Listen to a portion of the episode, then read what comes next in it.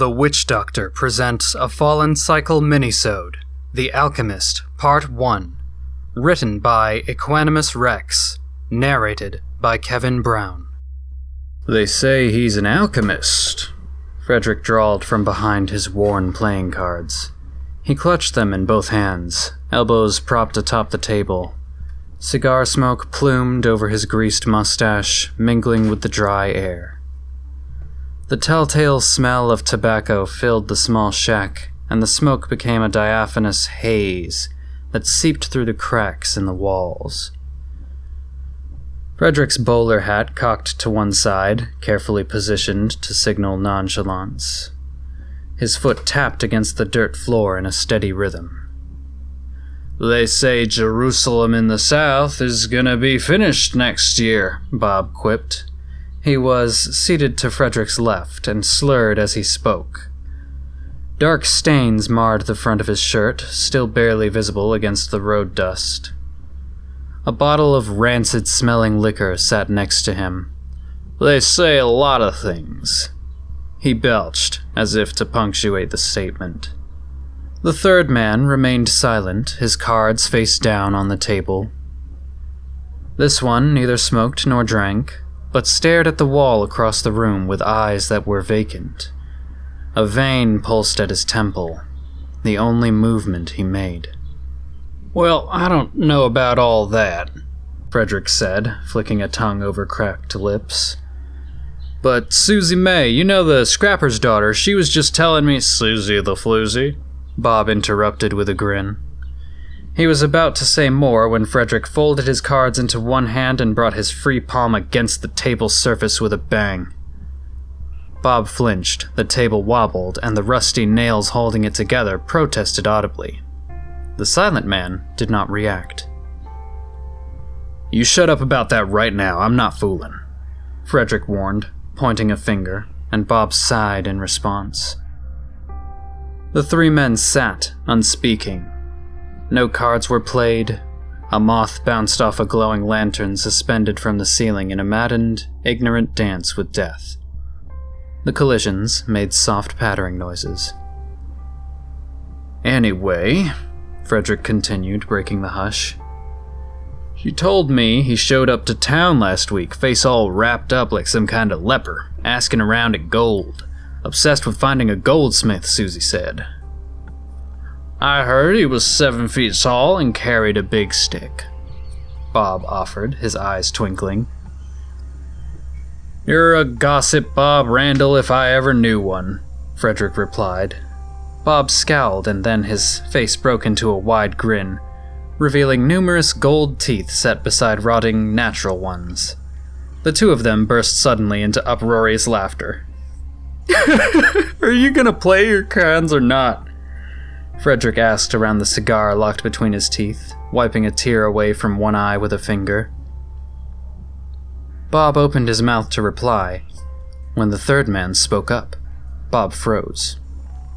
I heard he's the last of an undying line, the third man said, his voice barely above a whisper. Haunted by the years as they've passed, his loved ones and children aged and spoiled before his eyes. His two companions gaped. He talks? Bob mouthed wordlessly to Frederick, who crinkled his face and shrugged. The third man continued. I heard he can shoot a butterfly off a dandelion at 50 yards, that he has no need for sleep. I heard that he can walk for a week without stopping, that he sacrificed his soul so his body would march long, long after it should be in the ground. There's more, he intoned, his voice now downright conspiratorial. If you say his true name three times before a mirror, he'll find you. He spits on money, only takes payment in gold. That's why they call him the alchemist. He mimicked firing a pistol in one hand. Because he can turn lead into the stuff. Is that right? asked a voice. Now they turned in shock to peer at the open door. A stranger stood outside with features obscured in deep pools of shadow. The nameless man stood, his chair toppling behind him. eyes wide and mouth open, cut off by the flash and boom of the stranger's hidden firearm. He tumbled backwards, a corpse before he hit the floor. The doorway filled with black smoke as the stranger walked through the fumes into the shack. Frederick dropped the cards, his eyes cast downward. He held his hands up, fingers splayed, elbows fixed to the table. When he spoke, his voice wavered. I don't know what business you had with the fella on the ground, but it doesn't concern me none. I don't know that man from Adam. The stranger did not respond. Frederick shot a look at Bob, but was unable to catch his attention, transfixed as he was by the corpse and the gently growing pool around his middle. The stranger walked a few steps forward and stopped. Frederick swallowed, or tried to. His mouth had gone conspicuously dry. Frederick cleared his throat and looked up at the murderer. Eyes down. You'll thank me later if you do as I say. His voice was tinny and edged, as though filtered through a rusty can. The words slithered through strips of cloth wound loosely around his head, hiding his face. The two seated men did as they were told and heard the heavy clomping of boots as the stranger walked towards the corpse. Frederick could tell that the stranger was rifling through the dead man's possessions and shot a peek despite his fear. Frederick witnessed the stranger pull from the corpse's coat a foot long metallic cylinder bearing deep and intricate carvings. The lantern hanging above shone over the cylinder's surface, casting a yellow sheen. It was unmistakably gold. The stranger turned suddenly, eyes aflame with electronic fire. Twin viridian orbs hung in the gloom. Frederick yelped and squeezed his eyes shut, prayers upon his lips. He waited for retribution.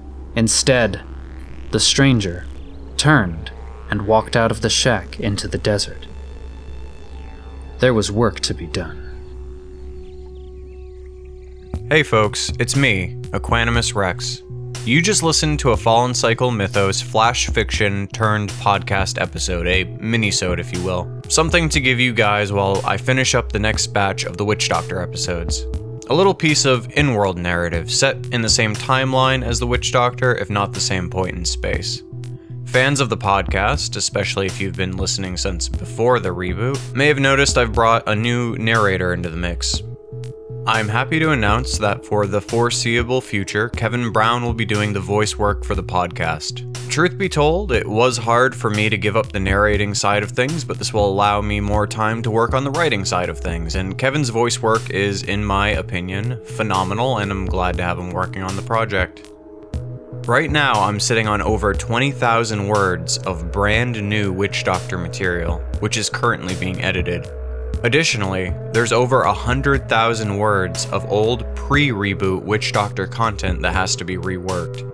Just the new stuff alone will be months of episodes, so I'm pretty excited to get them finished and handed over to Kevin for recording. If you want to keep up with the Witch Doctor, you can do so by following the Equanimous Rex page on Facebook or by checking out my site at equanimousrex.com. The links will be in the show notes. If you want to become part of the Witch Doctor team, consider contributing to the Witch Doctor Patreon, where you can get access to a members only RSS feed, hours and hours of old pre reboot podcast episodes, and depending how much you pledge, even a Witch Doctor logo, enamel pin, and more. You can find the Witch Doctor Patreon at patreon.com slash witchdoc. That's patreon.com slash witchdoc. I'll make sure to put the uh, link in the notes. If you want to follow all current Fallen Cycle Mythos projects, be sure to visit fallencycle.com. Current Fallen Cycle projects include Party at the World's End, a Fallen Cycle novel written by James Curcio. The novel takes a mad ride past the event horizon of sanity with Lilith, Dionysus, and their band of fallen gods in the final days of the American Empire. Party at the World's End is a myth punk reinterpretation of Euripides the Bacchae in the age of anonymity and alternate identities.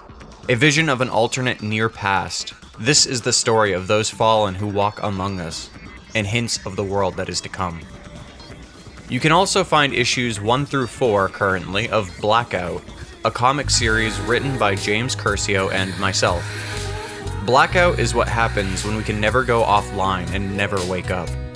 Bleak isolation, gonzo excess android dreams. Nameless characters awaken to stillborn days and wrestle with the inevitability of Cthulian madness. FallenCycle.com has these projects and more. The music in this episode was created by James Curcio, P. Emerson Williams, and Scott Landis.